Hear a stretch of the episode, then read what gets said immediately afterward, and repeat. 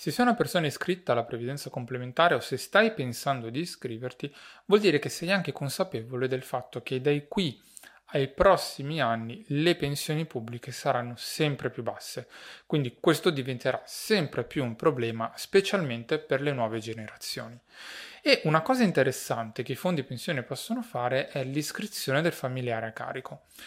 Se tu hai a carico un familiare, che può essere il coniuge, può es- possono essere soprattutto i figli, puoi aprire una posizione, su questa posizione puoi decidere di fare dei versamenti, l'importo generalmente lo scegli tu se e quando versarlo, magari c'è un importo da versare all'inizio, ma poi con gli anni sei tu che decidi se fare o meno dei versamenti e di che importo.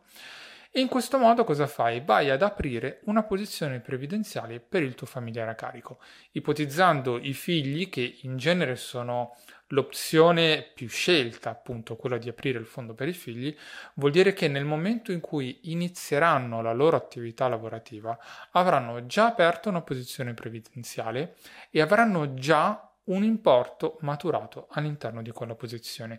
Quindi iniziano già un passo avanti rispetto agli altri, perché hanno già iniziato ad accumulare. In questo modo, quando poi loro andranno in pensione, avranno la necessità, la loro posizione sarà molto più alta. E l'altro aspetto importante è proprio quello dell'anzianità contributiva. Io ne parlo spesso nei miei episodi perché da un fo- in un fondo pensione ci sono alcune liquidazioni che hanno una tassazione che si abbassa sempre di più con il passare degli anni, che va da un massimo, diciamo, del quindici per cento fino ad arrivare a un minimo del nove per cento. Se tu sei una persona iscritta al fondo pensione da tanti anni, è più possibile che la, la tua tassazione sia più bassa. Quindi, appunto, prima si apre una posizione previdenziale, più anni di anzianità contributiva vengono maturati e più bassa sarà la tassazione applicata.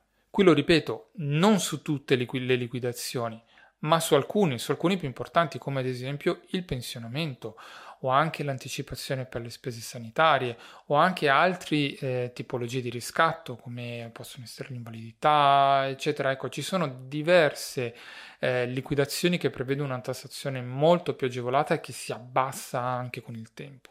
Non tutte però.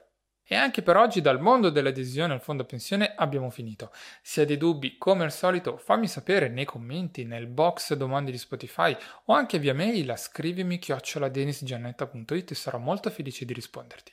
Se non l'hai fatto, se ti fa piacere, seguimi per non perdere i prossimi contenuti e ci vediamo alla prossima. Ciao!